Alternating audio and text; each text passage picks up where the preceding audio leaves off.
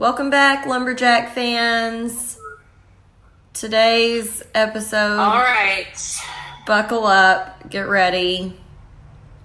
It's not the best one, but we have a lot to discuss. So we do have a lot to discuss, and there's going to be, I'm sure, a lot of conversations after this podcast about everything that happened during this game and all the moving parts, and it's just there's a lot to unpack. I mean, obviously the game itself, but then there's a lot of stuff, you know, aside from the actual game that we have to discuss. And so, like Jacqueline said, definitely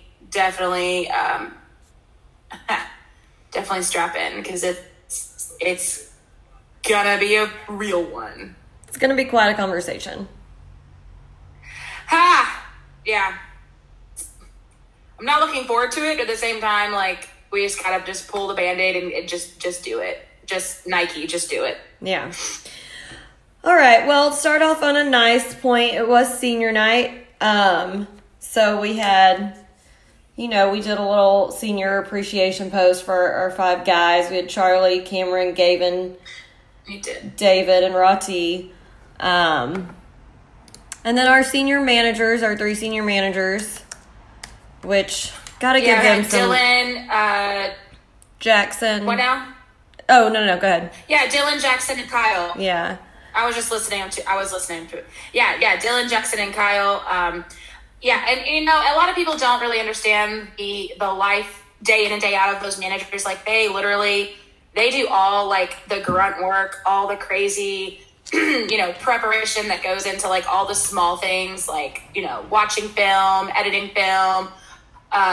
You know, they give up a lot of their time, a lot of their free time. Like, they'll come in, like, you know, exactly what, like, because we had that conversation with Grant, and that's what he was saying. Like, there'd be days or weekends he'd come in at, like, you know, 2-3 in the morning, because someone would have texted one of them and said, like, hey, I need help, like, you know, shagging balls. I'm going to shoot some free throws or something like that. Like, can you come up to the gym or whatever? And they'll do it, and they'll drop everything and go. And it's just one of those things where just almost like these guys give up their lives just like an athlete does. You know what I mean? Like, they give up all their free time to work hard and be a manager, for some of them all 4 years, some of them a couple years. So a big shout out to those three senior managers, and all the managers for that matter. Yeah, the time commitment is wild, because you have to think, like Alex said, I mean, anytime the players are there, they're there.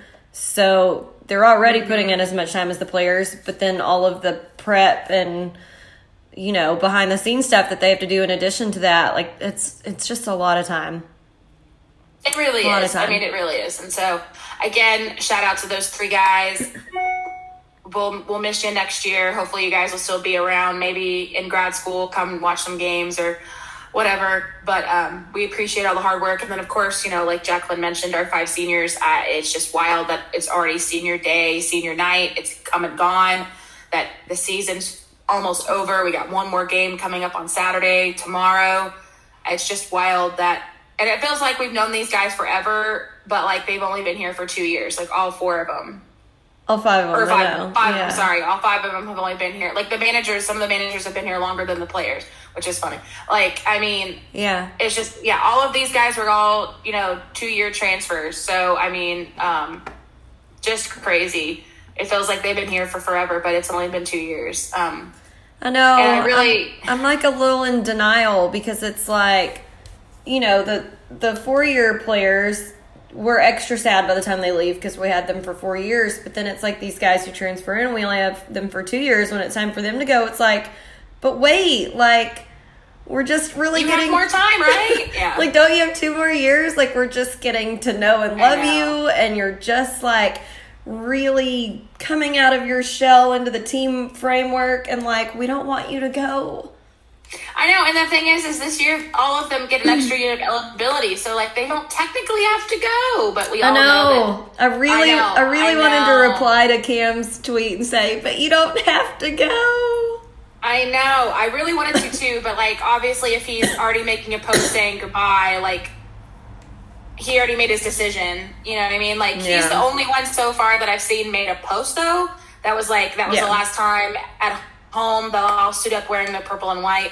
So that kind of already tells me that he's already made his decision to take his last year of eligibility and go somewhere else, or, you know, or be done, whatever, or be done. Yeah. Whatever he decides to do. I mean, more power to him, whatever he decides, but he's the only one so far that's made a post about being the last home game wearing the purple and white. Obviously, yes, we know that there's one more game left tomorrow on Saturday at Sam, but, and who knows if any of the guys are going to do a similar post. I have no idea. That's the crazy thing about this is, like, typically, like, at this point of the season, like, we know these are seniors.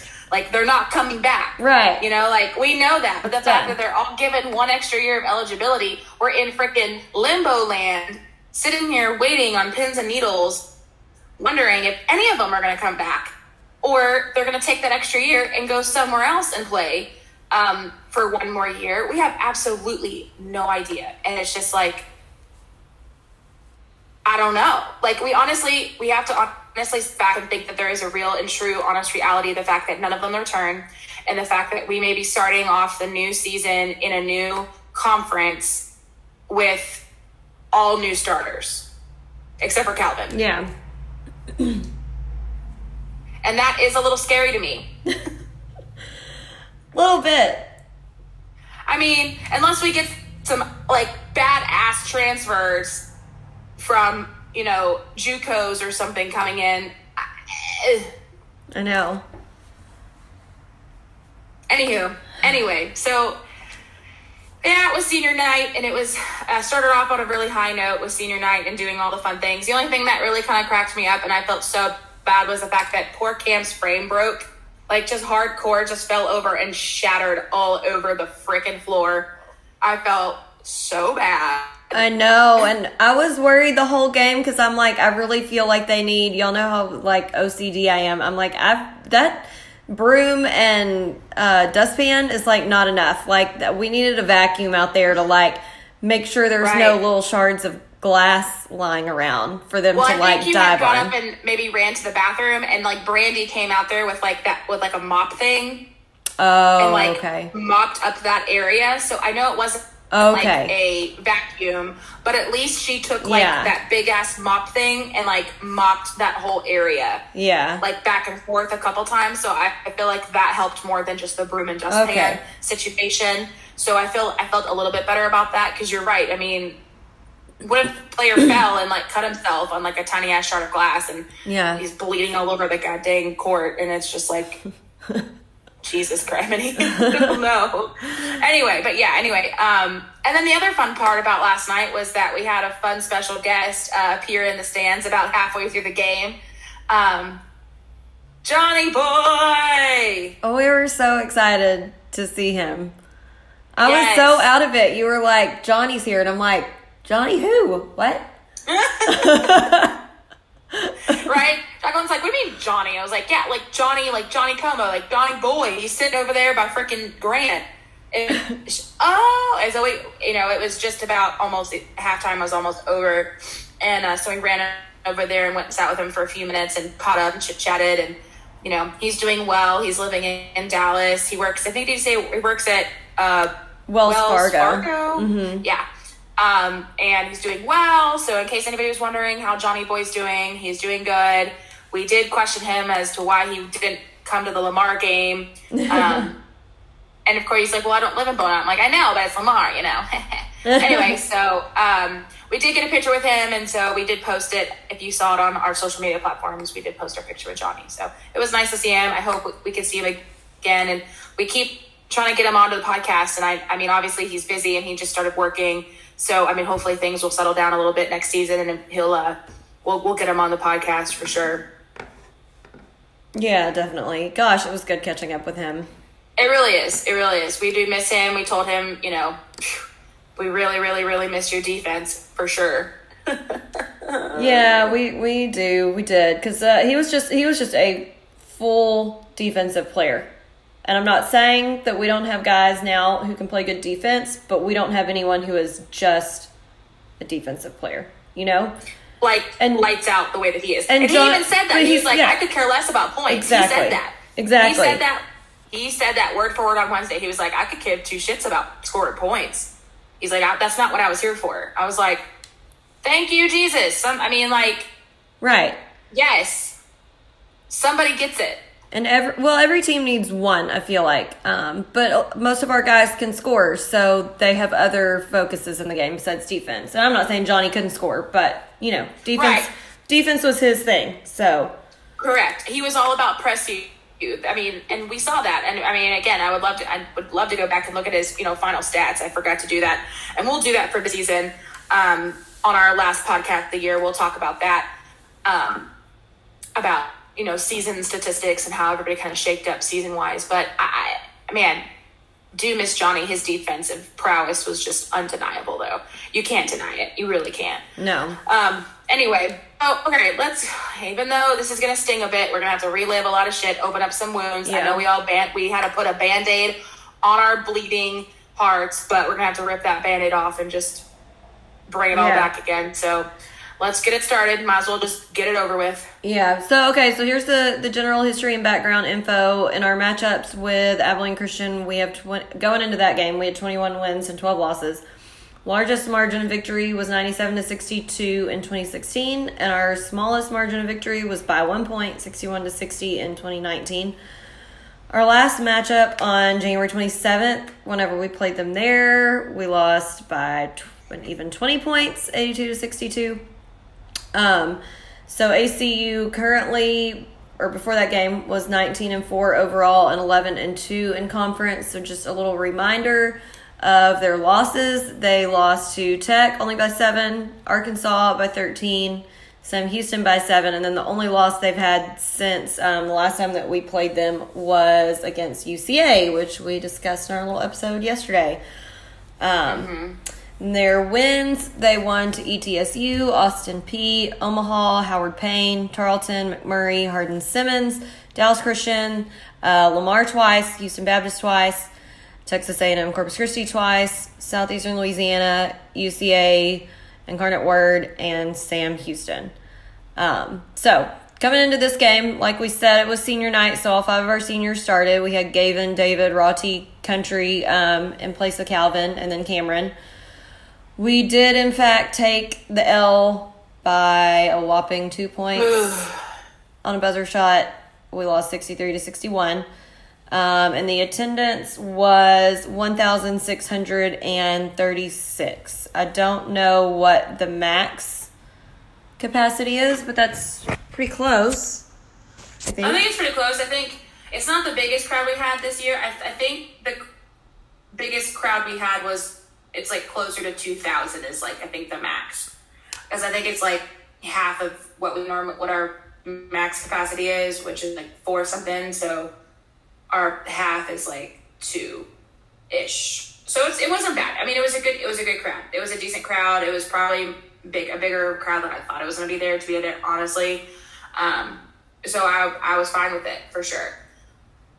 All right. So let's talk about the standings, as much as it pains me to say.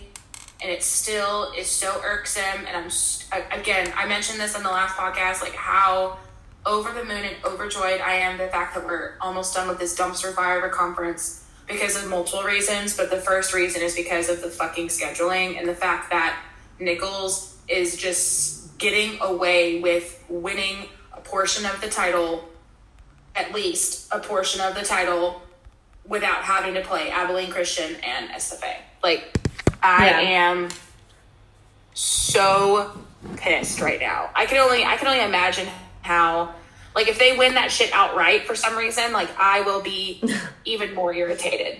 And I really, really hope at that point, like, that Sam Houston or Abilene Christian in the tournament comes back and whoops their ass. I'm sure they will. Sure they will. They have to, because they haven't even played Abilene Christian. I think Abilene Christian is probably the best team in the conference right now. Like, I'm saying that. Yeah. Because they are. Like, they're so good. Like, I'm not even mad that they beat us. I'm mad how we lost. I'm not mad that they beat us, if that makes sense. Like, I'm not mad that they beat us, because they're obviously a really good team. They already beat us once this year. Like, I get it. They executed their plan. They knew what they were doing. We obviously could have won that game last night or on Wednesday night. And we could have. We definitely easily could have. I mean, we were ahead at the half by, 15 points? But I'm not mad at Abilene Christian. I am upset about what the coach did at post-game. But other than that, It was ours to lose, and we did. But the fact that they got through that, and Nichols is freaking going to potentially win. At the moment, they only have half, but at the moment, they could potentially also win, depending on how this weekend's basketball games go. The full thing without having to play us or ACU is just bonkers to me. So I really hope ACU in the tourney at some point has to play Nichols and smacks the floor with them, just like white floor up and down, whoops that ass, and actually, you know, they deserve to go to the tourney, to be fair. So, because they've played lights out all season. It's just wild. Anyway, so Nichols is 14-2, Sam Houston, and then they're in first, obviously. Sam Houston is 13-2, Abilene Christian is 12-2, we are fourth still at 11-3, Northwestern 8-7, which they've been playing better lately, which good for them. They actually finally have a winning a winning statistic, 8-7. New Orleans is batting the 500 here at 7-7. UIW 5-8. All the rest are all losing schedules or losing standings at 5-8. Southeastern at 5-9. Lamar 5-10 still. McNeese 4-9. It still irritates me that we got beat by Lamar, and their 5-10 team, a 7-17 total overall team. That still irritates me beyond belief. But what are you gonna do? McNeese 4-9. Houston Baptist 4-10. Central Arkansas 4-11, and still A&M Corpus Christi at 1-13. They have not. They have only won one. That's sad. Conference game. And if I can remember correctly, that one conference win was against, let me go back and look, Lamar. Oh, my God. That makes last weekend suck even more. Yep. It's just insanity. I still can't believe that one. I really can't.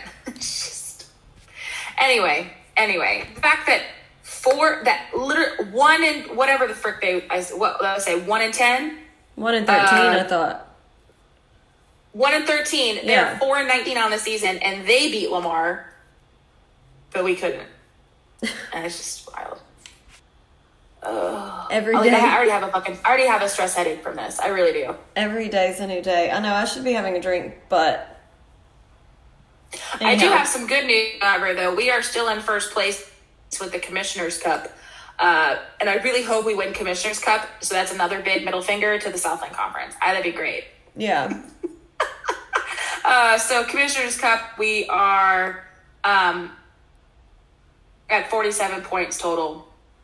Abilene Christian actually has 40 points there in second place. But, yeah, I would die. I would die if we won the Commissioner's Cup. Yeah. Just double middle fingers to the sky, boy. Most definitely. Okay, so on to Sean Kennedy's stat section. Some of these are better than others, so just get ready. Field goal percentage, 43.9. Not abysmal. Three-point percentage wasn't good, 13.3. Our free throw percentage was also not up to standard at 65.7.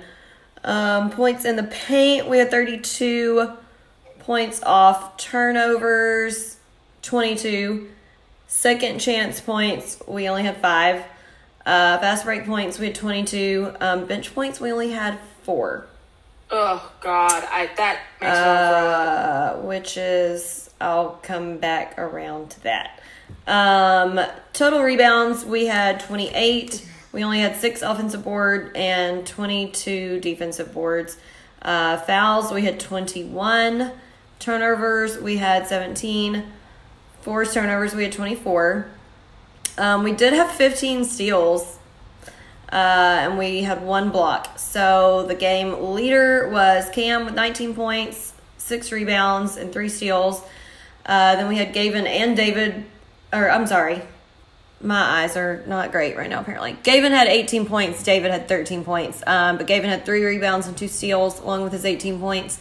David, with his 13 points, had 1 rebound, 3 assists, and 7 steals. So, overall, goods and bads. On to feats of strength, my starting five, and it was really a struggle to pull out my starting five feats of strength. It was definitely a struggle for me as well, so you're not alone.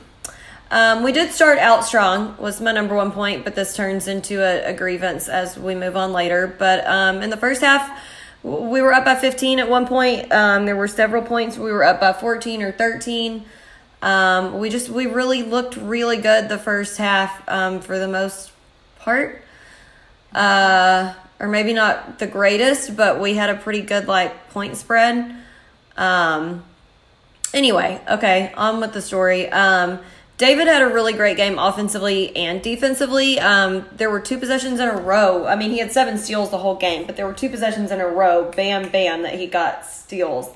And I was just like, man, he's going wild. And during those 2 possessions when we were up cheering for him, we spotted Bob across the way. So, Coach Bob, David's dad, was there. So he came over and talked to us at halftime. So it was good to see him. He and David's twin, which I can't remember what his twin's name is. I freaking for the life of me cannot. I want to say it's Matt or something. Just know he's an identical twin, and though obviously his twin looks legitimately just like him, except for a little bit longer hair. And I had to make the connection. I made the connection last night or on Wednesday when we played, and because he was sitting a little bit further away. And Bob, if you're listening, please don't tell him this. He'd like it, I think. Well, maybe. I don't know if it would be a compliment to him or not, because, again, he's not necessarily a millennial, so I don't know. So when he was sitting so far away, it looked like he had on, I don't know if it was Rolling Stones shirt or it was some sort of graphic band T-shirt. Yeah. But it was distressed. And then he had on a kind of greenish plaid. Plaidish, button up, but he had it open, and he had on lighter colored jeans. And so I looked over there, and his hair, of course, was a little bit longer, but I don't know if it was parted down the middle per se, but it obviously had a little bit of a swoop to it. I shit you not, I looked over and I was like, oh, look, there's David's twin. Again, so I can't remember your name. I'm so sorry. And I was like, holy shit, he looks like Home Improvement Jonathan Taylor Thomas.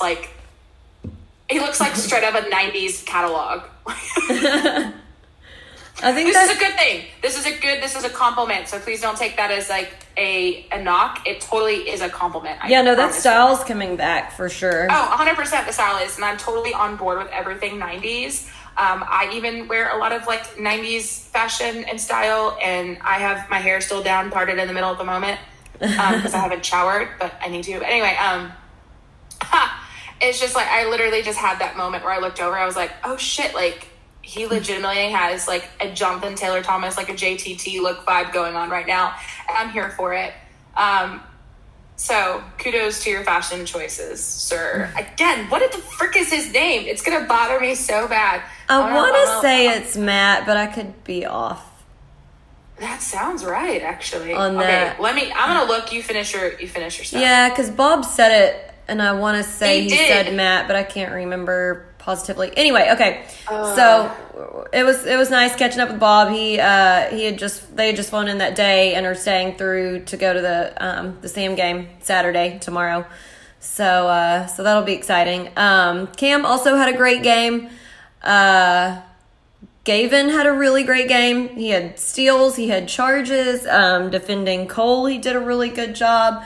Let me see how many points we held him to 11. So that's good. He's usually their high scorer. And I think Nana actually did a really great job defending Cole. I think he had a lot of moments where I was just like, look at you, Nana, showing that 7-footer, however tall he is. I don't even know how tall Nana is. Anyways, that dude's huge. He's a giant. But I agree with you, though. I think even though he had a lot of weight on Nana, I still think he did decently down there. Yeah, so I was happy with that. I would have liked to maybe even see Nana in a little bit more helping cover him just because that was obviously our number one Hurdle. I was trying to keep him covered up, but did you find the name or no? Keep going. Oh, that's all my good. Oh, that's all my good points. Son of a bitch. I don't even think he has a freaking Twitter account. I'm still looking, but I'll go into mine. Okay. Oh wait. Oh no. I wish you would actually say, because he said, like, great weekend with my boys at SFA, and didn't put any names or anything. But does he still play for the DeSalle's Bulldogs? Maybe you could just Google it that. Maybe. I'll do that while you're going through your list. I love how we're having to, like, go, like, into this big ass it's Matt. You're right. It's gosh. Matt. Damn. Okay. How do you remember that? I can't remember what I did yesterday, dude. I got the mind of a steel trap. I don't even know what that means, but God bless America. Yeah. I'm very proud of myself for that. I feel like my short-term memory's been slacking lately, so that was nice. Yeah, for sure. No, but that was really good, dude. I should have known. God bless America. Anyway, all right, we got it. So, yeah, I'm definitely going to talk about my feet strength, my starting five. Again, like Jacqueline said, it was kind of hard to find positives. I know that sounds horrible, but really the only positives were kind of the majority of it was coming out of the first half. I mean, again, like Jacqueline said, they started off so strong, and they did. I mean, we were up at the half. We were up at the half. When I was so positive. I mean, we were up 34-28 at the end of the half. And I was so excited. I was like, you know what? Like, we have all the tools. Like, we could easily win this game. We just got to keep the first half, got to keep on putting the pressure and just keep the foot on the gas. Like, let's go. And then we come out of the half. And it was okay for a little bit, and then just started creeping and clawing their ass back up. And I was just like, here we frickin' go. Oh, but anyway, we're talking about positives. Let me go back. So I will say that they did play their hearts out, though. I know a lot of people are saying, like, oh, they just gave up, or, you know, yeah, there was a lot of execution errors, and I know during post-game, Coach took a lot of that on himself, which I understand he'll do. You know, but a lot of thing is like, you could tell the guys what to do, but, like, they still have to execute it, and they just didn't, you know?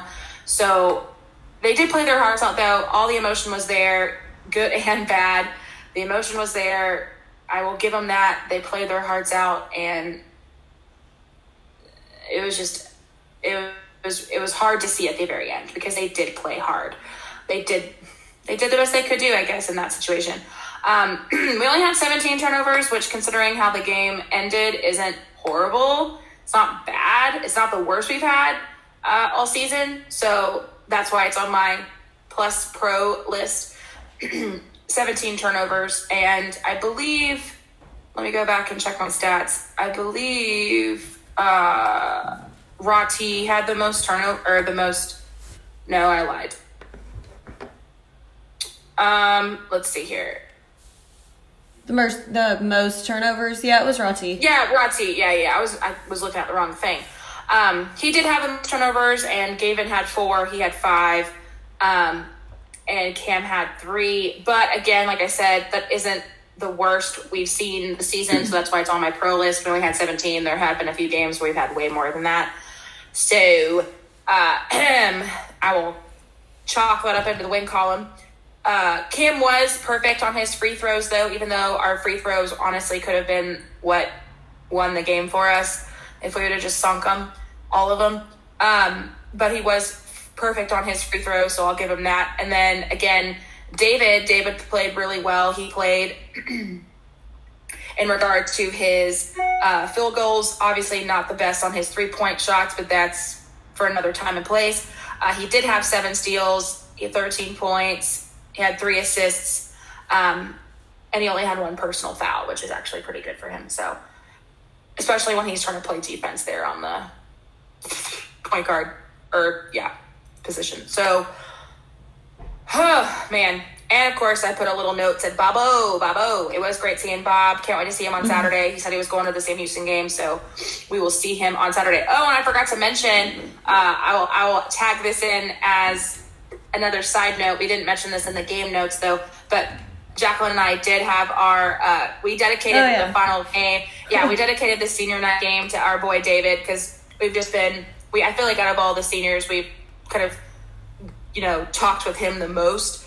And of course, we know we have a little relationship with his dad because he follows and listens to us. Like, hey, Bob, how's it going? But we did have our David shirts on. And when I say our David shirts, I'm not saying we had like a picture of David with like his face on it or something. We love Schitt's Creek. And so that means we had ordered, Jacqueline had purchased a Schitt's Creek David, like, oh, David, oh my God, ugh, David shirt slash sweater.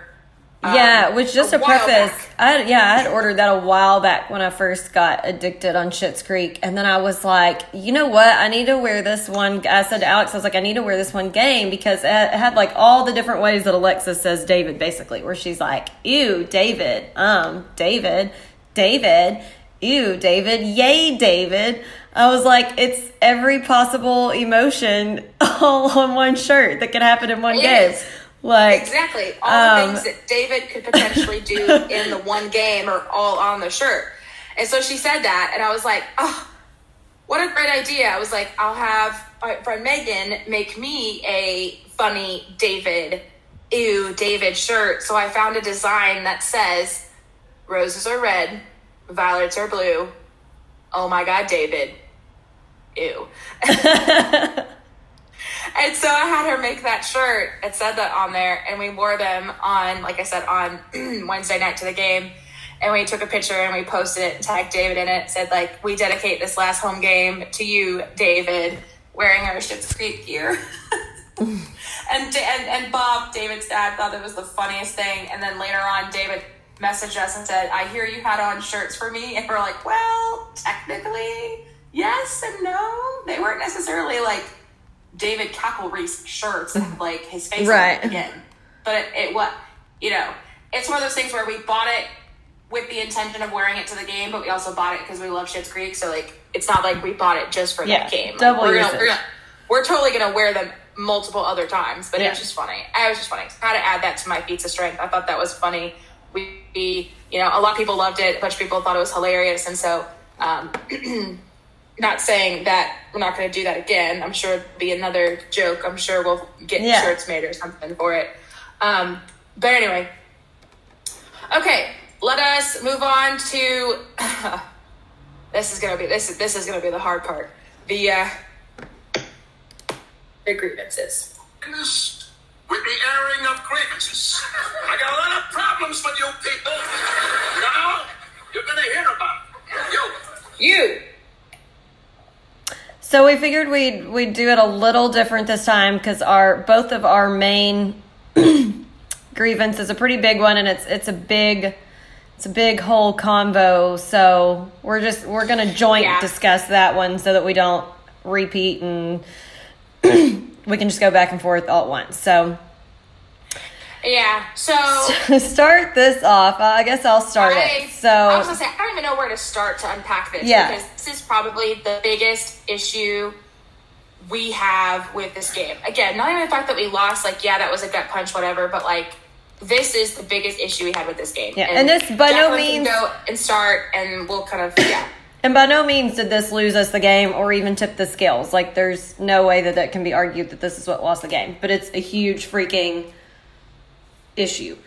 So it speaks to a bigger issue in the Southland and in the situation that we're thankfully leaving because but it doesn't have anything to do with the Southland really. It's one individual that we have a grievance with. It could have been remedied on multiple ends if people knew about it, and that's my like. But I don't think any of that should have been fixed. But I don't think any of that falls on the. I don't think any of that falls on the Southland though. But anyhow, okay. So backtrack though. I mean, disagree, but whatever. Yeah. Well, we discussed it before, but I mean, we'll get into it all again. No, I know, but yeah. All right. So to backtrack to the last time that we played ACU, If y'all will remember, we had the whole technical situation, and we discussed that on the podcast. Well, there were more rumblings that whenever Calvin got that tech, which he deservedly got the tech, that the official who called the tech had made a remark to him with a curse word involved in it. So here we come around to this game, and the same official in question is reffing the game. And so I made the comment to Alex. I said, I don't know why he's reffing this game. It seems like it would have been better if we didn't have him because of the controversy from the last game. But whatever. Who knows? Who knew about that? So we'll get to that. But anyhow, so we go into halftime, come back out, and they're shooting free penalty shots, like free throws, like we got a tech. And it's never explained what the tech was for. Everyone's wondering what the technical's for. Even as I look at our stats now, it does not list a technical foul. Yeah, there's no tech on the box score at all. But go to watch the little post-game interview. And, of course, thankfully, our boy Caleb point-blank asked Keller what was the tech for. And this was the first time that it had been publicly spoken about the incident at the last time with the ref saying something. And Keller says, point blank, the last time that we played ACU, one of the officials cursed one of my players. Then we end up with the same referee at this game. And I guess he said that someone on the bench said something but wouldn't elaborate what the something was, and so that's what we got the technical for. So my first grievance was, why did we end up with this same official again? So anyway, so I called my dad last night and FaceTimed with him to tell him about this, because to give more background info, I think we talked about this in the last one, but the referee in question, his father refereed with my uncle, and I'm pretty sure with my dad, and was a very, renowned, respected referee. This dude refereed Big 12 games all the time. Any night of the week, you could turn on your TV, and whatever game, college game's on, he was reffing. So when I first heard the rumblings about what this referee said at the last game, I was like, I'm going to be real disappointed if I find out that that's 100% accurate, because, he knows better. His father was a big-time referee. He just knows better than that. If you're a 40, 50-something-year-old referee, why you got to mouth off to a 19-year-old? Why? I just don't understand it. Yeah, that's my thing, and that's, I think, the main issue I have with the fact is, here's the thing. This is why I have multiple questions, and I wish that we were on, a post-game or something so we could ask these fucking questions, too, because it still irritates me. We talked about this before, is if there was an issue, if there was an incident that happened during the previous ACU game, here's my first question. Was that incident reported to the consortium or reported to the NCAA or whoever's in charge of referees? Was it? Question. We don't know. Right. And that's our main question. Cause like I said, I had asked my dad, I'm like, why did he even get assigned that game if that issue happened the last game? And so thankfully my dad gave a little bit of clarity to that. He was like, well, they assign the referees the games at the beginning of the season. So unless it's called to their attention that there was some issue, it's not like they scheduled him to that game since the last game happened. He's had that the whole season on his schedule. So unless we reported it or made a complaint or something like that, the Southland and the chapter of referees that he came from probably doesn't even know that there was an issue. Right. And so that's the first question was, if there was a incident, which we totally believe there was, is because who would make that up, first of all? Why would any make that up? That there was if you heard it point blank, period. I don't think Keller that has any, that doesn't help him if he just makes up a story about a ref. It's not going to happen. So obviously it happened. Yeah. Okay. Well, if it was that egregious, should have been reported, and if it wasn't, why not? Second question is, if it wasn't reported, why didn't, and you brought this up, and I thought this was such a good point, like, why wouldn't Kirby be being taught and trained and around one of the most respected officials in the NCAA should have the frame of mind and the adult senses and critical thinking skills to sit there and be like, okay, well, I have the ACU SFA game coming up here.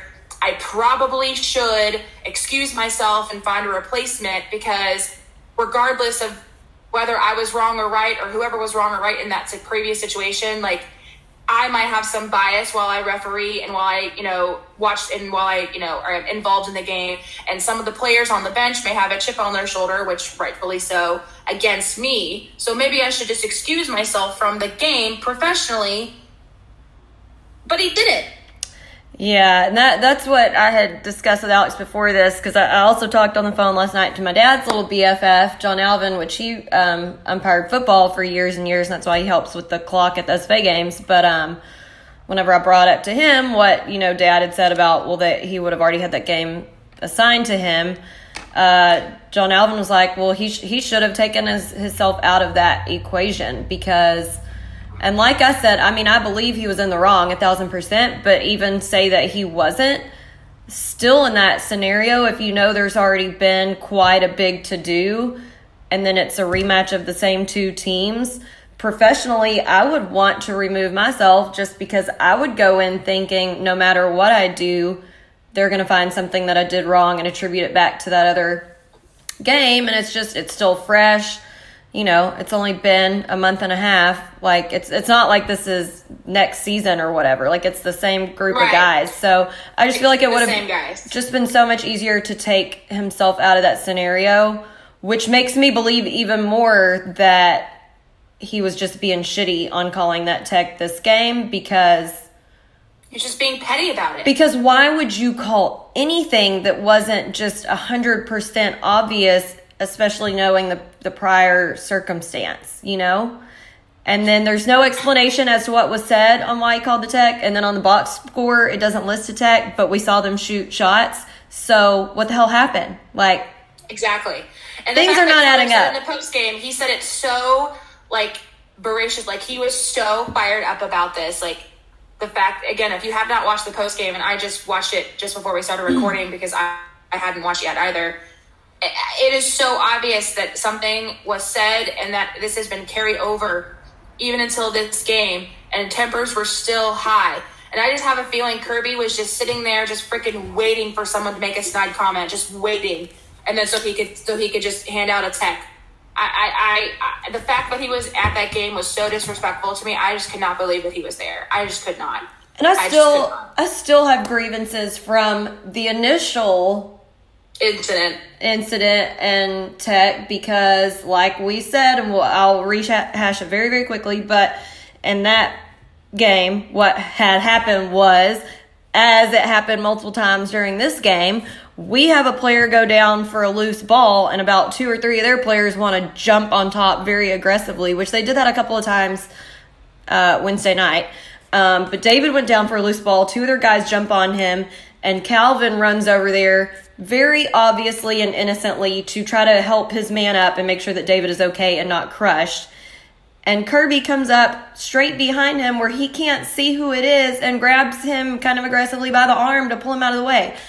As a referee, why are you going to do that? Like, that guy doesn't know who's behind him. And if you come up and grab, you're just setting yourself up to possibly get hurt. Right. And then even though the player's going to be in the wrong and get ejected or whatever, you still have a bloody nose or whatever you have from them turning around and thinking it's somebody coming up behind them. So I just wouldn't have done that. And then of all the players we have on our team, Calvin is the least aggressive or likely to try to start throwing blows during a game. You can watch him play a game and see that he's not going to try to be aggressive in a fighting type of manner. So the referee awareness, the first person who usually stands up and tries to pump up to people if they're coming after one of our guys is usually Gavin. Because he's the biggest one, so all he has to do is kind of just stand there. Exactly. And we're not sitting here saying that they didn't call the game fairly. Because, I mean, you could even see that ACU had 30 personal fouls and we had 21. So, obviously, like, we weren't saying that the personal fouls and the fouls were what lost us the game. That's not what we're questioning here. We are questioning the ethical and moral judgment of the entire situation with that Tech foul and with the previous situation with Kirby at this ACU game. So at the one like a month ago or so, or whenever it was. Yeah. It's just it's the principle of the fact that his ass should not have been on that court reffing, and whether or not that was something that again, like Jacqueline said, like Richard said, her dad, that was a game that was already assigned to him, which is that normal for him to be assigned both games, like from the same team? I mean, I don't know. Because I was thinking about that the other night, and I would wager a bet that he lives in like Dallas or somewhere, and so he's kind of like right in the middle, and that's why he would end up getting like an ACU game and an SFA game because he's just proximity closer to both of them. I don't know. It's possible. Again, I don't know everything there is to know about the repping consortium, but I did find a news article from May 6, 2012, or 2010, I'm sorry, from AP on ESPN saying Big 12 and three others form a consortium. And right here where it says Southland Commissioner Tom Burnett says officials from the four conferences will be pooled and work under identical guidelines. The goal is to build consistency in how games are called within the four leagues. Burnett says that the consortium is also formed for logistical reasons, allowing officials to take advantage of the geographic proximity to ease travel.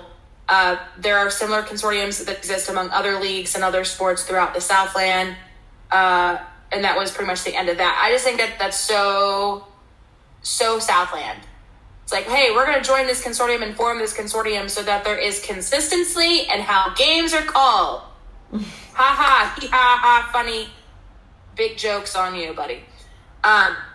It's just the whole situation is wild. I would love to have more context and more answers as to, again, was the original offense incident reported to the consortium or not? If it was, let's go back. If it was reported, then who's it up to like investigate that issue? And then maybe, I don't know, like, does the consortium take it upon themselves to be like, okay, Kirby, guess what? Like, because you had this incident, like, we're going to switch you out with somebody else. We don't want there to be any more issues or anything else happening. Like, if it was reported. Again, we don't know if it was, but let's say it was. Yeah. Like, whose job at the end of the day is to, like, make sure that he doesn't call another game with, even at SFA, like, SFA at ACU. Like, it doesn't matter who it's against. Because, you know, and then is it up to Keller to be like, hey, I don't want such and such referee the rest of the season because of XYZ incident. Like, who's in charge of this? Like, these are all really great questions. We don't know. I would just love some more answers, but whether or not we get them or not is. Yeah, I know. I would love to know too. And definitely for me, I was just. I don't even know what word I'm searching for here. There were a lot of thoughts that I had. I was perplexed. I was dumbfounded. I was very just disappointed because knowing that guy's father is a referee who like my dad and my uncle reffed with and was very like respected, I just expected better. And it's just not the way that a referee should be. And so correct. And that's why I kind of blame a little bit of the Southland, just a little bit, is because, again, consistency. You know, if you know that there's issues with your referees, like, even I know it's not all of them. I'm not, you know, if it's just this one referee, hopefully, again, this stuff gets, you know, worked out. Because at the end of the day, like, it's a bad look against your conference. And if I was Tom Burnett, I would be like, doing anything I could after all of us are leaving, you know, to bring the Southland back to at least some sort of, you know, respectful stature And that starts with making sure that all the people that I don't, even if they don't work for the South End, it doesn't matter. Like at the end of the day, it makes you look bad. The fact that you have referees bitching out and cursing out your players. And apparently, according to Keller during the post game, again, if you haven't listened to the post game, you need to. He said that one of the referees, I don't know which one at this moment, I have no idea, said that Rati jumped into the standard on purpose. Oh yeah, when he hurt himself. That was probably the same one. I'm just gonna pile it all on him for today because it probably was. I mean, but when he said that, I was like, they're accusing our players of jumping into the standard on purpose. He got hurt. Like, why would he do that on purpose? Yeah, that's asinine at best, but. Yeah. When he said that, I about lost my mind. And then there was the moment, I don't know if it was when the day David fell down or if it was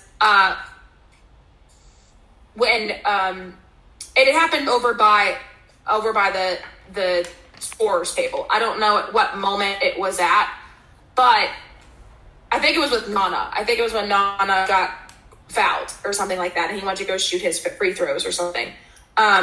Literally, Kirby ran over and was like yelling at Keller, saying, "I need you to get back. We've already called them. See, we already did it." Like he was like being extremely disrespectful to Kyle. And again, even no matter what the coach is saying to you, no matter if they're yelling at you, calling you every name in the book, like again, you're the referee. Like you should be the model of decorum and keeping everything, you know, on a even keel, because that is your job. You do not have to go off like that. There is no reason for that.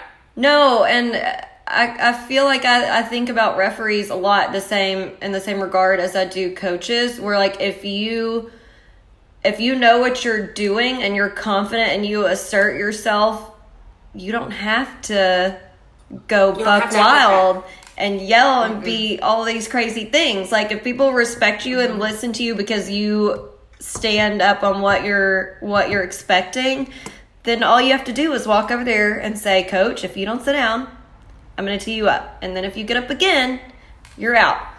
And then it's done, you know? Right. And so I feel like I just have a higher expectation from my overexposure to refereeing throughout my life. Right. You know? Anyway. So I agree. That was all that. Right. Well, so you go on with your. We're gonna end it there. I'm sure if anybody else has any other comments or questions or whatever, we can totally talk about it later. But let's continue. Let's just continue. Okay. Yes. So the last second loss with the layup at the buzzer. Just imagine the elation and pure joy that we felt at the last second tip-in at Duke. Just flip this to the opposite emotions, because that's how it felt. And they celebrated almost as much as we did when we won at Duke. Oh my God. I think that, I don't know what annoys me most was the fact that they hit the last second tip-in. I was like, fuck. You know, it happens. All right. All right, but the main fact that the coach went berserk. Like he just won the whole NCAA tournament, like enchilada. Like he went berserk. And I understand you hadn't beat SFA at SFA ever, never, ever. I get that big win. I got it. Understood. The fact that might have secured you into winning a piece of the title. Got it. I understand it. Fine. But he acted like he just won the whole damn NCAA tournament, like, and that we were the champions playing and shit like that. Like that's how he acted, and that was absolutely asinine. So again, grievance towards that, like dishonor to you, dishonor on your family, dishonor on your cow. Like that's how I felt about that. It was just, again, take the elation that we felt at the Duke game, last second buzzer tip in, and then flip it on its head. And that is the pain that I felt in my chest at that moment because of how hard they were playing, and they just let it slip away from them. It was just, I didn't like disrespectful nature of all that. And then homeboy was walking around the freaking court area. I guess he was doing some post game over with his media guy or something. And then I don't know if someone in our stands on that side of the court said something to him, or he was just getting butthurt about a comment. But he like walked over to that one guy that we never know who the heck he is that stands in the tunnel.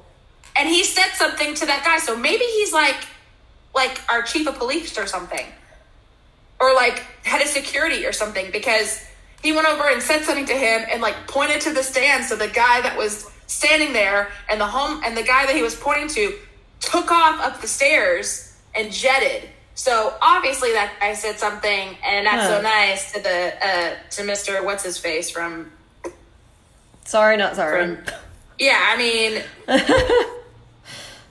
Okay, well, yeah, now we got to find out who that dude is. But anyways. I know. Okay, so a couple other notes on the grievances side of it. I'm still pissed about, again, what they said about Rati jumping into the standard on purpose. Like, that blew my mind. That was a grievance. What the hell is that? You're saying that I can't believe the refs were accusing him of doing it on purpose. I still can't believe that. As Keller said it in postgame, there were so many weak calls. I mean, not saying that there were calls that weren't correct, but they were weak. Like, yeah. If you're gonna call it on us, you got to call it on the other side too. Again, not saying that their calls are what made us lose the game, because ACU had 30 personal fouls and we had like 17 or whatever it was. 21, yeah. 21, yes, 21. So obviously they were calling it kind of lopsided on ACU side, but still. Ugh. That 3-point percentage is absolutely, I want to throw up. It is 13.3%. That is disgusting. 2 of 15 for the threes. I am flabbergasted at that. I don't know what the hell we were doing in 3-point range. Literally, Cameron made one and Rati made one, and that was the end of it. I don't know. I don't know what the hell that is. The other point I have is free throws. Honestly, if you want to blame anything on the loss, it's the free throws. The fact that we missed so many free throws, that would have won the game. We were 23 out of 35. 23 out of 35. Again, we lost by 2 points. If someone, anyone, would have just made 3, we would have won the game. I know. Or at least 2, we could have gone in overtime. Something. That's just wild. And then my last grievance, and I was actually kind of shocked at this statistic. I was not aware that this had happened, but both Nigel and Calvin, and you know how much I know how much you love Cal. I love Calvin too. Nigel's heading up there because he's had some really good moments, but they both played for Calvin for 20, or Nigel for 20 minutes, Calvin for 21 minutes, and they barely scored a damn basket. Nigel scored nothing. He played for 20 minutes and scored nothing. Nothing. Calvin played for 21 minutes. He had 3 points. I'm sorry. We can't win with that kind of execution. Are you kidding me? No. You can't win like that. You can't win like that. Anyway, that was the end of mine. Okay. I'll segue into this. Not that I do them in priority order, but right, one of my grievances under the offense section was basically the same thing you're saying there. But so mine was, like I said in the stat section, our bench points, we only have 4 points. We need more consistent scoring, and we need more people able to score. Because here's the thing, we have 4 main players who comprise our scoring: Gavin, David, Rati, and Cam. And here's the thing. You can pretty much count on Gavin to be one of the top 2 scorers every game. And then between Cam, David, and Rati, it's kind of hit or miss. They'll consistently usually score, maybe 9 points or so.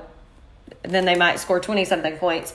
But between the 4 of them, you can count on at least 2 people really putting up 20-plus points to help us out there. But Beyond that, we don't have anybody scoring. And so, especially Calvin has got to be more aggressive on offense, because we're losing those 4 guys who are scoring. Somebody's got to be consistently putting up some numbers and taking some shots? Agree. Or where are we going to – I mean, if everybody on the team is scoring 7 or less on their best day, mm-hmm. like, well, we're going to put up, like, 50 points a game? I mean, mm-hmm. on a good day? Like – so especially from Calvin, I got to see more. Like, I know he has it in him, and I know he can do it, and we got to have some people mm-hmm. step up and be more consistent and put up some more points. And that's also what concerns me, and I blacked out for a minute there because I don't know if you had mentioned this, but that also concerns me if none of our scorers return, none of our starters return except for Calvin. Who the hell is going to freaking take up for it? Like, who do we got? Nigel? We're going to count on Nigel? We're going to count on Zamir? Because that's a big old frick no. Okay, I couldn't even contain my response on that. Sorry. You know what I mean? Like, who, if Rati doesn't come back, okay, David, okay, if Cam, we already know Cam's most likely gone. I mean, he's already said bye. Yeah. He's already said goodbye. I mean, so Cam's out. No idea what the hell Gavin's doing. So all we have, Charlie, no idea what the frick country's doing. So if all 5 of them don't return, we have Calvin. And who the hell else? Like, some people are going to have to start learning to score. So that was one of my offensive notes. Another offensive note I had was our offensive boards were shitty. We only had 6 offensive rebounds. Bad. And the free throws, which Alex said this too, but we could have won that damn game on free throws. We had 12 missed free throws. 12. I mean, 12. We only needed 2 to at least tie it. Like,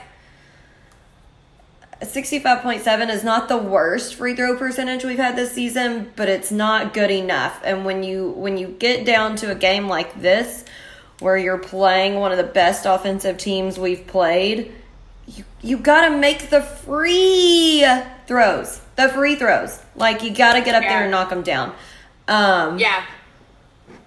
It's just too easy of an opportunity. This is a really simple grievance, but there were so many grievances that I had to have one that was, like, not super heavy. Why did they not have their last names on their jerseys? I just don't understand. Like, that's so juvenile, too. I just think that looks so cheap. Like, this is D1. Yeah. This is not high school. We need your last names on the jersey. Come on, ACU. Spring for the extra cash to get the last name on the jersey. It just looks tacky. Can I Yes. I feel really bad now, like beyond bad. Bob, please there. I freaking missed freaking Matt. Because, I mean, he even follows us. And we follow him, and we still didn't remember his I remembered. All right, I'm sorry. I did not remember his. You weren't sure, though. You said, well, I don't know. I think it's Matt. Even during the game, you're like, oh, what's his name? I don't remember. So no, ma'am. We've never met him, though. No, we haven't. But I promise you, he doesn't know our names. So that's probably a very good chance. That's it. Probably just like those two broads. Yeah, it's okay. I was wearing David shirts. I was pretty confident, but anyhow. Okay, so also, all right. There were multiple back doors, and my complaint on this was, listen, I'm all about the press freaking you, and the overplaying on defense, but listen, Linda, if you're going to overplay on defense like we do, you cannot sleep on a strong offensive team like ACU. Like, you better, if you're going to take that one extra step to overplay on D, you better freaking know who's on the weak side and which is the closest person on the team that needs to be watching the gap. Like, you got to constantly, and that's why it's so hard to play the defense that we do, and sometimes I don't necessarily agree with us playing it over that hard, but, like, just on a team like ACU, if you're going to take that extra step to the left and leave the gap open, you better freaking know who's in your peripheral and which defender can step up the quickest to help on help side defense. Like, I just can't. There were so many easy money ones where they're like, and that's the thing, like, they're so good at that. Like, they know. They were reading that defense, And there were a couple times where I wouldn't even call it a backside. It was just like a weak side drive straight to the bucket where, like, one of their big dudes would just – he was aware and he was looking and he knew it was going to be weak and he just freaking took it. And so I just okay, so that rolls into my next point. We had lots of just errors and missed opportunities, missed shots, 12 free throws, turnovers, and like I said, with the overplaying on D, any one of those things, any single one, pick whichever one you want, whichever missed 2 free throws, whichever turnover, whichever missed shot, whichever like missed rebound, whichever time we let them have the backside layup, any single one of those things on their own could have turned the game outcome the other direction. So we should not get ourselves in a position to where we rely on having to make one specific play at the end of the game to win us the game. Like, we should never, ever, ever get in that position. We were up by 15 points in the first half, and we give up so many little different errors that any one of them could have changed the tide of the game. And then we get down to the very last possession, and it's like, well, sorry that we all have made 10 errors and turnovers and missed shots and whatever, but now, Gavin, it's all on you, buddy. You got to make this shot, or we're not going to win. And then... yeah, to put it all on his shoulders, and you could even see after the game how emotionally upset and, like, distraught that he was. Because, you know, he thought that... yes, and that's my point, is that... you know that he put that ball on him was he... like, I lost it that for the team. Yes. I couldn't... yeah, because I'm a bad player. I couldn't put up the freaking... I got stripped or whatever happened at the end. You know, they blocked it or stripped it. I couldn't remember. I can't recall. I probably blacked out. And you know that he put all of that on him because he's like, if I would have just made that layup, would be going into overtime right now. If I would have just made my free throws, would be going into overtime right now. He was physically, he was doubled over, y'all. He was doubled over. He could not, like, he was sobbing. When I say like, there's tears, there's normal and tears. This poor boy was sobbing. And that grievance is like almost up there for me with the whole referee debacle grievance, because I can't stand to see that, because that one player is going to feel completely responsible for the loss and for their lack of being able to make that one possession, when it should never get to a position to where you're relying on that one possession, because the fact of the matter is there's never a perfect game. Like, you can play hard and you can put it all out there, but when you get down to it, if it comes to a position of we gotta make something on this possession or we're gonna lose, you've made at least one mistake in the game before that. Then it could have been that mistake. It could have been any of the mistakes. Like I said, whenever I played, I had a coach that said, you know, all these little bitty mistakes that you make during the game, they all add up to one big pile of shit. And then that's where you get yourself in trouble. So I don't want Gavin to get stuck on that for too long and get too down on himself, because it could have been any one of those other errors. Either. Any one of them. Exactly. I mean, I'm sorry. 2 games ago, it was Rati. Yeah. Like, he had 2 opportunities, one in regulation and one at the end of the first OT to win the game with a simple layup. And did it happen? No. Again, I understand the implication of this game, it being a lot more on the line and it being the last home game and it was more emotional. Totally get that, but I hate that for him. I really do. And then also, as reported by Mama Tess, apparently David on the other side of the court was also very, very upset. We just couldn't see it. And I don't like that either. David, please don't be upset. Please, Lord.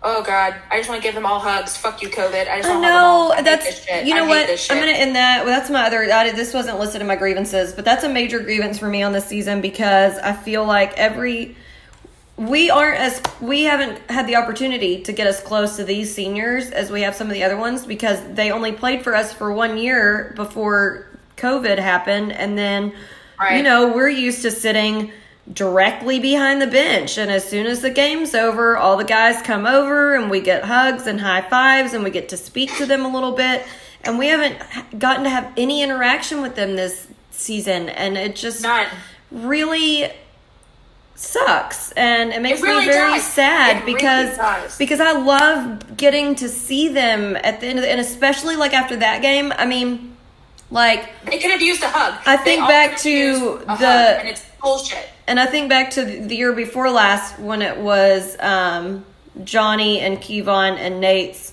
junior year, and we lost that last game at home. And I remember Nate was freaking sobbing.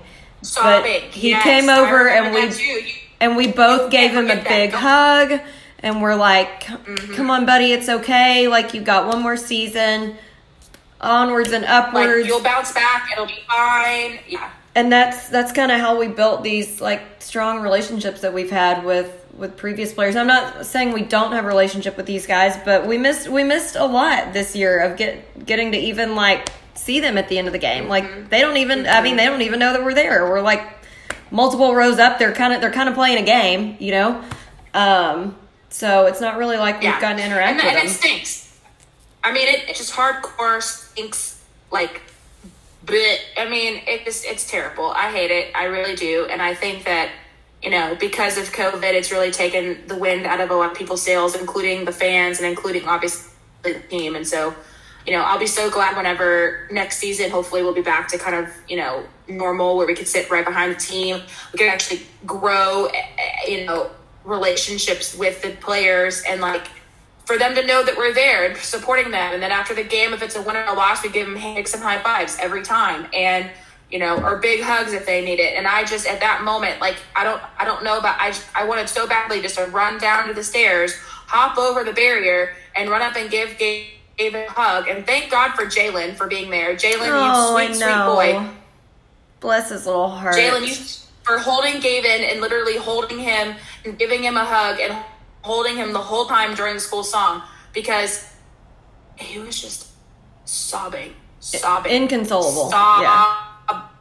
Literally. And I can't do it. When I see boys cry, I can't do it. I can't handle it. I can't do it. Like, I start crying myself. I was like, I gotta get out of here. I gotta get out of here. I don't like seeing boys cry. It's bullshit. I gotta leave. And yeah. Anyway, it was a bummer. Do you have anything else on your grievance list? No. So I'll just go into my one word to describe the game analysis. And it took me a while, and I don't even know that this is the best fitting word that I could come up with. But I was trying to think. I mean, I was really just dejected. It was kind of a good one, but I put despondent because I just feel like, and that's more, I feel like for me, I mean, I was very upset that we lost the game, but I'm more like big picture upset and disgruntled and despondent with the whole like referee issue. Yes. On a principal factor, but also because the dude's dad refereed with my dad and my uncle, and, like, I know that he knows better, and so I'm very despondent and disappointed there. I mean, for me, it was totally just on my side of it, and again, you know more about the referee stuff because your dad, but, like, I just thought the whole situation was just disrespectful, not only to the integrity of the game, but also to the fact that I'm sure. Who knows how Calvin felt? I'm sure not good. Like, having to see his face again, knowing full well that that man is an adult and Calvin is a sophomore in college, and that man like basically cursed him out at the last basketball game that he saw him at, and now he had to see his ass again. Fucking shitty. And he's the one who's in charge of maintaining the game. The game, in charge of maintaining the safety, maintaining the game and its integrity, maintaining, you know, keeping everybody on the same playing field, and his ass was there. And the fact that I would have been livid, first of all. And I'm sure Keller was not pleased. And again, that's why I would like to have more answers about more context of that situation to know if there was any sort of, you know, again, incident grievance filed or something. I would love to know more. But anyway, so my one word was, I don't know, it was just a gut check. And I don't know if that's a one word or it's a two worder with a hyphen. It doesn't matter at this point. It was just a gut check. Like, I felt so bad for them just knowing what was all on the line for that game, and also the fact that they could have easily won the game. And I think that, like, I was telling, I don't know who I was talking to. I was talking to you after the game, Mom after the game, multiple people after the game. And I was like, honestly, I would have rather lost that game by 10 or 20 points. Yeah. 10 or 20 points. I would have preferred a 10 or 20 point blowout, to be honest with you, rather than a last second tip in at the buzzer. Oh, and then they had to wait around for a second to, like, check for, what were they checking for, goaltending or something? I think just to make sure he got it off in time. He got it off in time. Okay. Yeah. I heard somebody throw out goaltending, and I was like, what the fuck? But no, it was their big dude. None of our guys jumped high enough to goaltend. Exactly. So I was just like, wait, what? And so I was so confused at the whole situation, and the way that the head coach acted after the game was just extremely juvenile to me. I mean, I've been saying juvenile a lot, but I think that was just totally ridiculous. He definitely celebrated more than Keller did when we beat Duke. Yes! Yes! When we beat Duke, Keller calmly, rationally walked over. He was just like, okay. Shaked his hand and walked off the court. It was like, just another day in the life of Coach Keller. He didn't run around the court like a crazy banshee, screaming, yelling, shaking his hands. I mean, yeah, it was just a gut check, because I'm just like, that was disrespectful, first of all. Again, good for you. You won the game. You beat us at home for the first time. Good for you. Ha, hee hee, happy, joy, lucky. But, I mean, that, you didn't need to do that. You could have just calmly and rationally walked over. And then he did, obviously, after that whole debacle, ran over and shook Keller's hand, which was nice for him. But at the same time, it was just that initial celebration was just wild. So it was just a gut check all the way around. Like, I felt bad for Gavin. He was crying. Jesus, Lord, heaven. Felt bad for David. He was trying to keep it together, but obviously he was visibly upset as well. I was just, ugh. Anyway, so... You know what? Because we're already running late, we're going to probably just kind of skip through and just remind everybody, again, to purchase your My Plates. Go to www.myplates.com/lumberjacks. You can get a $50 rebate. Again, you can have either a 1-year, 3-year, 5-year term. You can either get a personalized or background-only plate. Lots of options on there for you. So just as a reminder, make sure you go and check out your those My Plates at www.myplates.com. If you want to get yourself a plate, those are your options for you. Because we also have some fan comments. That's why I was trying to skip through that real quick, because there's lots. You know, we talked about Keller's post game. I don't know if there was anything else specifically from post game that you wanted to discuss. I just thought it was interesting. You know, a lot of people are giving Keller shit about his post game. I think the post game was fine. He was acting like a coach that just lost a big game. Yeah, I'll give my... There was nothing wrong with his coach. There was nothing wrong with his post game presser. I'll give my hot take on that, and y'all know I would say otherwise if it was different. But was he a little short starting out? Yeah, maybe. We just lost on senior night. We just lost ACU on our home court, which we never have. We just had this whole debacle with the official from the previous game, and if you're the one starting, like, kicking off this this post-game press conference, then you should know all those things, and maybe you should come up with some better questions. I'm sorry, the questions sucked, and they kind of fell flat, and when you're in journalism, sometimes that happens. And you learn from it, and you move on, and you learn how to read the room and how to read your interview subject, and that's my thought on that. I agree 100% with what you're saying. Yes, there was a vastly, again, like, you're catching Keller at a very bad time. Like, obviously, he is not... He's not excited to sit... I mean, he appreciates the fact that he has to do this. He appreciates the fact that they're, you know, Caleb is there, John's there, and then we have, you know, our media lady, Chelsea, I think her name is, and they're there, and they're obviously there to ask questions. But you have to make sure that you come correct with the right questions. You have to know your audience. I mean, I teach this all the freaking time in public speaking. You gotta know who your audience is. You gotta set the tone. You gotta understand, you know, what the circumstances and the context are in this situation. And the fact is that if you don't ask the right questions, or if you don't come correct with the right tone, or you don't start off with a long-winded question and then ask the coach, well, what did y'all talk about in the locker room? Yeah, I can tell you that. I can make a few guesses, and I think that it's probably not anything that would want to be discussed in a post-game press conference. Just throwing that out there. I've only watched a few basketball games in my life, but I can imagine it wasn't like a happy tone of anything that he wants to share with the rest of us. So I don't feel like that was the best question to open up with to set the tone there. I mean, and again, I think Chelsea is, I don't know her. I haven't met her. I know nothing about her other than the fact that she's just new within this past, few months. But, you know, normally she does a really good job. I just think maybe she was just not necessarily prepared for a pissed-off Keller. Normally she has happy-go-lucky Keller. So yeah, you live and you learn.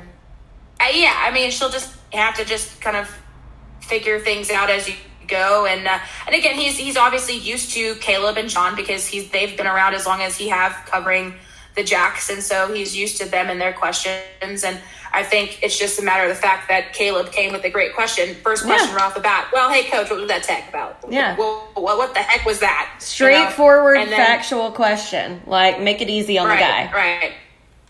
Tell us what we all want to know. Exactly. And so I don't really understand all these people giving him grief about post game. I think again he was handling post game like any coach who just lost a big game would. I mean, he doesn't want to sit there and ask all these questions about what's your messages about the season? Yeah, maybe we're not even done with the season yet. Yeah, that's not a game to catch someone on to ask a theoretical question. Let's just get down to the facts. Let's talk about stuff that's undeniable and that he can just answer straightforward, boom, boom, bam, on to the next thing. But right, what do I know? What do I know? Right. You know, coach, obviously tough loss tonight. I'm sure it hurts. We have one more game left against Sam Houston. Thoughts going into that game, what do we go from here? What do we do from here? How do we lift the spirits back of the team? Ask questions that he legitimately is thinking about right now. These are things I already have to freaking do. I already have to lift the spirits. We already have to plan for Sam Houston. But at the moment, they're not even thinking of Sam Houston. They're thinking of, oh, shit, I just lost the game for my team. On my senior night. And they're in the freaking locker room fucking probably in tears still. Yeah. Give them a break. Yeah. Anyway, so that was the post game. I'm sure there are other people who probably may disagree with that, but that's fine. That's my hot take. Take it or leave it. We're not in the business of agreeing with everybody. We're in the business of talking about how we feel, the opinions that we have. Whether or not you agree with us, I don't really care. Sorry, not sorry.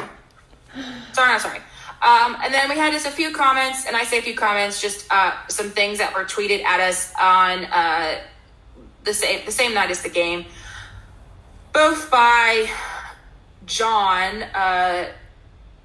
Treadaway. The first one saying that it was about David. He said that, and this is again, remember if you can recall, John, I love Buddy, I really do, but this is a complete 360 turnaround from what you originally said about David. 180. Way different. 180. And obviously you've corrected the error of your ways, and you now understand that you made a big mistake when you said that David wasn't a good player. Because he said, and I quote, "David may be the smartest college basketball player I have ever seen. The inbound play off the back of the defender was genius. His body position offensively is always spot on, and that timeout he just called, one more year, please." Well, I will give him, he never said that David wasn't a good player, though. He said, he posed the question, is DeAndre a stronger player than David? He didn't point blank say David's not good. Right. Okay, so I'll give him a little bit phrase there. I'm sorry. Okay, and you know what? He never said that he was about, but I'm sorry. Let's just take a moment and sit here and think, where the fuck is DeAndre? Where is he indeed?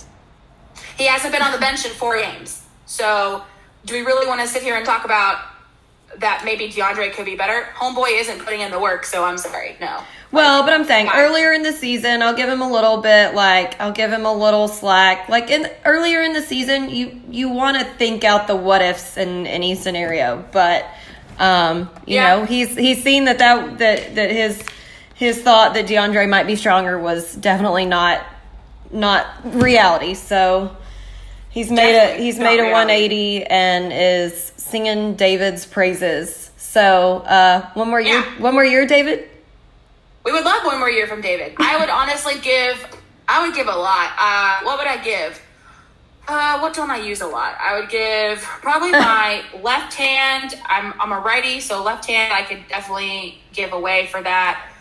My mom would absolutely cry tears of joy if David stayed for one more year because she's obsessed with him. She would throw him a big party. Well, maybe not a big party because of COVID, but she would. Here's the thing. Yeah. She doesn't make her famous two-day sauce for me if I ask. But I bet if we asked for David, I bet she would. She'd hop in that kitchen. She's even shaking her head. She was. Look at that. Look at that. She wouldn't make the sauce for her own flesh and blood, but she'd make a two-day sauce that's a pain in the ass for David calories. I'll be damned. This is devastating to me as a just because he's a Pennsylvania boy, I'm from your loins, and you wouldn't make it for me. That's bullshit. You realize they can't hear you on this side, right? I know you're talking to me, but I can barely hear you, though. Okay, because of these headphones, I can't hear you. Yeah, Mom, yeah. When they had Meet the Jacks, yeah. When you first saw him, yeah. I knew he was the guy I was going to be cheering for. That was your dude.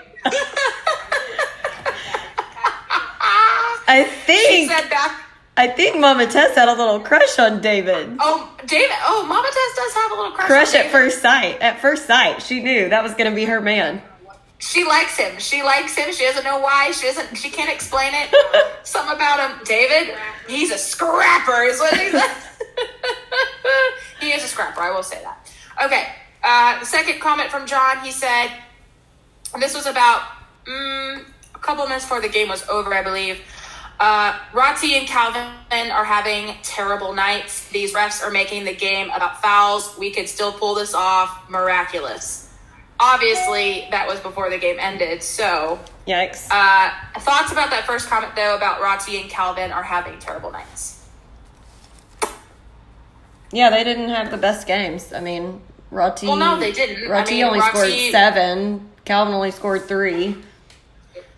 Rati was, he was 1 of 9 field goal. He literally he made 1 of 5 three-pointers. He was decent on his free throws. He only missed 2, but and he's, like you said, scored 7 points. Considering he was the guy that was carrying us through, the last couple games, and then all of a sudden it comes to this game and he was basically shut down of all for 7 points. I mean, he had 5 turnovers as well. He had five, the most on the team. I don't know what the heck. And then, Calvin had he did not have the best game at all either. I agree with that. I mean, the only points he scored were literally free throw points. So, I don't have to agree with that. Let me do a quick check, make sure there's no more comments on the Twitter sphere. I don't think we got any more last minute here. Let me just do a quick check here. Bob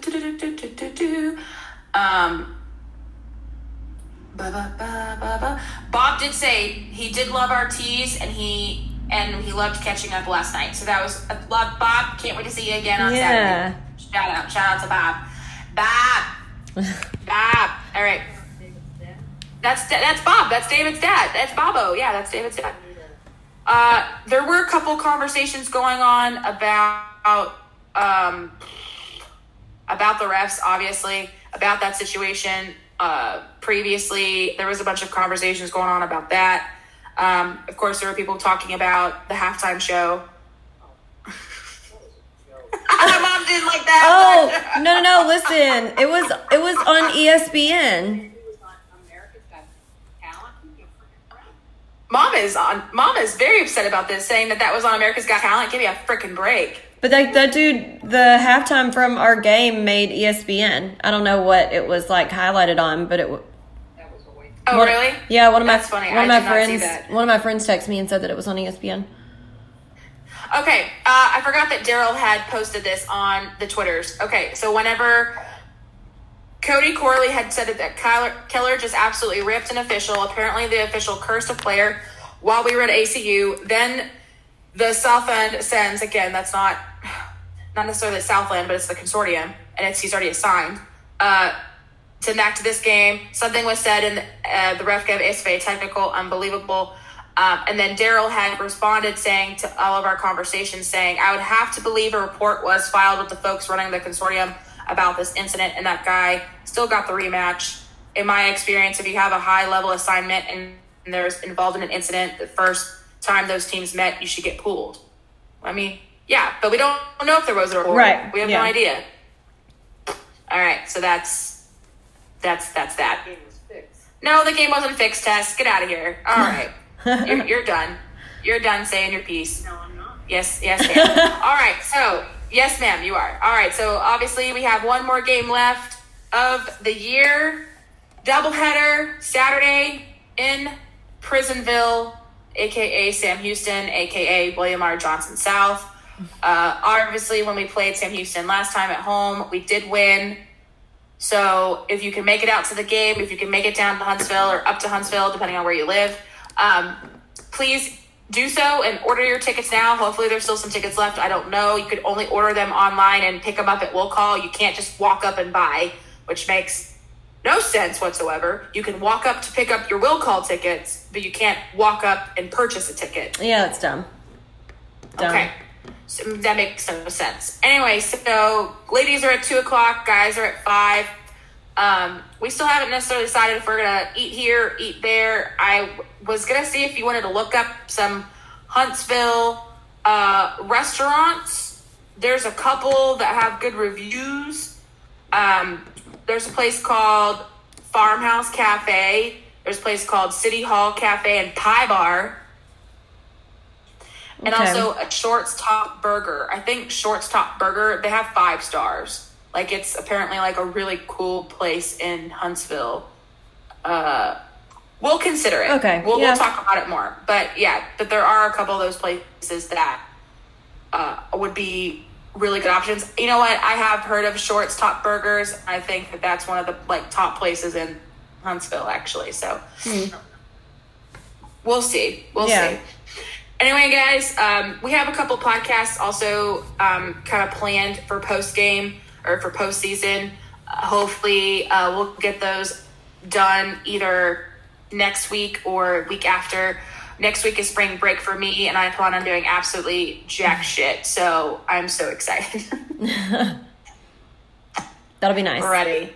Yeah, it'll be good. Nice little break. But anyway, so man, that was a long one, kind of long-winded. Hope you guys stuck around for it, and. There was a lot to get out. We had a lot of grievances to discuss. There was a lot. They really were. All right, so hope you guys have a great night, great weekend. If you're coming out to the Sam Houston game, be loud, wear purple, get there early, and hopefully we'll see you there. And always remember to Axe and Jacks. With Alex and Jax.